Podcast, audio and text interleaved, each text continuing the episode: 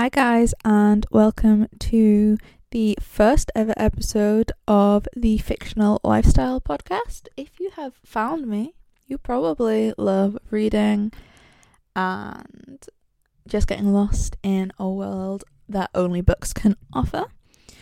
There will be a new podcast episode out every Monday and Friday for anyone who is interested, and we'll primarily be reviewing books, I can almost guarantee that there will be other topics discussed as well. Hopefully, a couple of interviews or group podcasts at some point as well.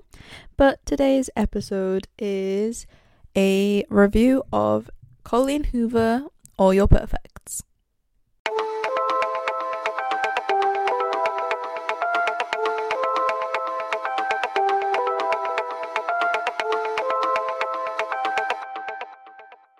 So, All Your Perfects is actually the fourth Colleen Hoover book I've read. I read It Ends With Us and instantly fell in love with her style of writing and her work. Went on to read Ugly Love and Verity. Oh, and I read November the 9th as well. So, this is the fifth Colleen Hoover book I've read. What I will say is, All Your Perfects, probably my least favourite book so far by Colleen Hoover, but I won't judge it too hard. It definitely does get better the further you read. Um, all in all, I ended up reviewing it as a three star review, um, which is quite low for Colleen Hoover. It's always between a four and a five. Whenever I read it, um, for anyone interested, the two trigger warnings I came up with for All Your Perfect is the trigger warning of infidelity. There is cheating involved in the story and also infertility. I know that that can be uh, a trigger for some people, but not everyone.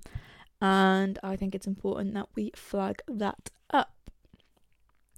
So, let's just dive into what I thought and what I liked and disliked about All Your Perfects. So, the storyline itself flicks between the past and the present tense, which I sometimes struggle with. I really struggle with change of storyline because sometimes it just doesn't line up well, and I think that's where the issue came for me getting into the story to start with was um it starts I want to say in past tense, but I haven't got the book to hold on to to check that for definite, so don't hold me to it. But you meet the two main characters, which is Quinn and Graham, and they actually meet because their significant others are cheating on them with each other's significant other. So Quinn's fiance is cheating on her with Graham's girlfriend, which is ironic. Um, what I did really like about that scene, as much of a scene as you can enjoy with infidelity involved, is that they just sit in the corridor and eat the Chinese food that their partners ordered. I think that's it's hilarious to me and it's definitely something that I can imagine a lot of people in my life doing if they ever were in that situation. Um it did that scene actually got me so riled up. I love it when books get me angry and riled up because it means that there is something good to it because you know yeah it has to be good to get reaction, right? Um because can you imagine like having an affair and being so ballsy in it that you just order takeout to like nourish yourselves after you do the do. That's crazy to me. So yeah, that is the kind of the meeting. That's how they originally meet. And they essentially try to like hook up with each other, but they totally went out of it. Um, neither of them want to do the revenge sex thing, which I don't know if that's a round of applause or not because I think we've all been in the situation where we want not necessarily revenge sex, but revenge on an ex. Um, the present tense, however, focuses on an incredibly unhappy marriage between them, and it's honestly kind of depressing to to read about. And I think again, that's maybe part of where I struggled to get into it. Is it just went straight into depression and I know that's kind of what Colleen Hoover's known for. None of her books are necessarily full of the most light-hearted stuff. It's one of the reasons that I rate her so highly is that she speaks a lot about the real life events and doesn't focus on all of the fairy tale side of stuff that a lot of romance novels do. But it's just really unhappy. And at some point in it, quite early on, it mentions this wooden box. And I didn't think anything of it to start with. And then he Graham comes in to see Quinn holding this wooden box and is like, Don't put that box down. So in my head I'm like, What the hell's in this wooden box? Like what what is going on in, in their relationship that this wooden box is so dramatic? Um, you don't find out until like right towards the end what is inside that wooden box. And I'm gonna leave that as a mystery so anyone who reads this can go through the hell I went through trying to figure out what could be inside this wooden box. It is such an important part in the book, though. Um, the book definitely wouldn't be the same without it. Um, and there's also a repeat mention of fortune cookies because obviously when you get a Chinese, you get fortune cookies with it. Or I mean, I'm not a big Chinese eater, but I remember getting fortune cookies at a Chinese once because I didn't understand it because I was very young and I had chicken nuggets and chips because I'm a white girl and anything with any taste is too much for me. And little Graham, bless him, keeps what's inside these fortune cookies. Um and it's really adorable, bless them. And I'm not going to ruin that scene because I don't think that I can say it without spoiling the book per se. But what I have jotted down in my little notebook is that I would definitely say that the book is one of the more real takes on what an actual relationship filled with love is like. I think a lot of them nowadays focus on, oh yeah, there's like this bad thing, but you know, we get over it, we make up, everything's fine. This is so focused on the negative, which I know earlier on in the podcast I said was probably why I didn't like it. But when you get to terms with it, actually, maybe that's a good thing. You know, this reminder that love isn't always that honeymoon stage. Like, it does get boring and dull eventually. Now, the main focus of the unhappiness in this specific novel is the fact that Quinn can't have children. That is given to you pretty early on, so I'm not actually ruining the book in any way by saying that it's literally handed to you on a platter that she isn't happy because she can't have kids, and every time her and Graham have sex or kiss, it always feels like a letdown because she knows that nothing can come of it other than heartache for her. Um, and at one point in the story, it rem- it's Quinn remembering a conversation she had with a elderly couple who had been married for years, but were still absolutely awestruck with each other. And the elderly gentleman had said that the key to having a long lasting happy marriage is that sometimes she would give up on them and sometimes he would give up on them, but they would never give up on each other at the same time. Which I get that. Um, and then it pans to Quinn realizing that her and Graham had both give up on each other, and that was her kind of realizing and deciding this ain't gonna work. Like we've ruined it.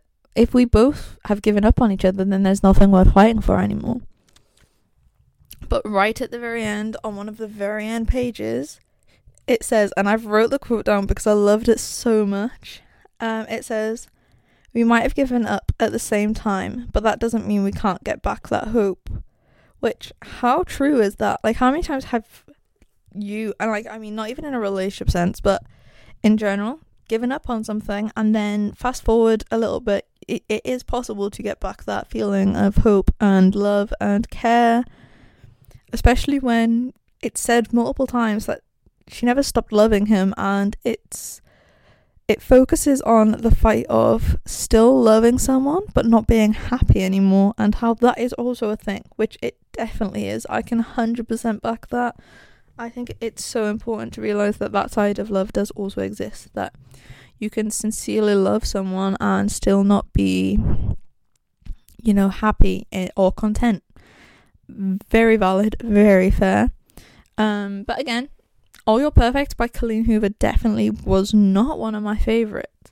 I think honestly, coming off topic of this novel for now, um, in order of my favorites from Colleen Hoover that I've read so far, I would probably have to put it as it ends with us definitely first because that was the first book I read by Colleen Hoover and I think that just has a special place in my heart. It definitely has certain things that I resonate with which made it so much nice well not nicer but a nicer read for me. Um and then probably Ugly Love, Verity, November 9th, All Your Perfect. Because Verity was so out there that it was it felt like I was watching a film. I could describe that book as if I watched it. Which is if you if you're a fan of Colleen Hoover, you can probably relate to that. That her her novels feel like you're watching a film. Or it might just be me. That might just be how my brain works, but that is how it is for me is that that is it's like a film in my head. And All Your Perfects was just one of the books that I struggled to imagine in my head. Again, that totally could just be a me thing. Um, and on my to be read pile, I actually still have Hopeless Confess and Without Merit. I think I've got Layla on my Kindle, but I, I'm not too sure. And the issue is, um, what got me into Colleen Hoover and like half of those books that I've read is is BookTok. Colleen Hoover is so popular on BookTok, and because she has these little lines, like in November 9th, it has I can't remember the exact quote, and that people are gonna hate me for that. Um, it has a quote that says, "It only took you five."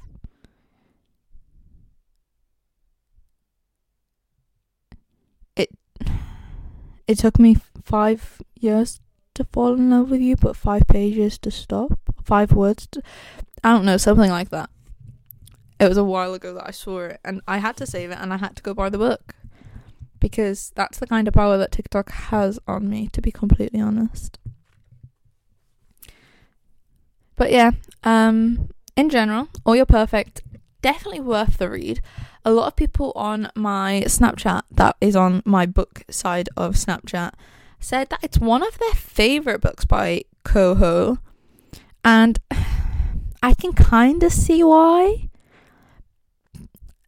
But I, uh, the the thing I liked about her other books was that when I started reading it, I couldn't put it down. And with All Your Perfects, for the vast majority of that book, I was just desperate to get it finished. So like, yeah, I couldn't put it down, but it's because I wanted it over and done with, not because it was thrilling to me, and that kind of ruins it a little bit. I think that when you start reading an author that you love and enjoy reading so much, the way I did with Colleen Hoover, it becomes like really depressing when you read one that doesn't have the same thrill, but that's going to happen. You do need to come to terms with that. I actually have a friend in America at the moment reading Hopeless by Colleen Hoover, so I might start that and do a buddy read with her but we will see. On that note, I'm going to end the podcast here before I just ramble. At the end of each podcast, I'm going to do a what I'm currently reading because I get through books far too fast. And that way you kind of have an inkling of what the next episode might be.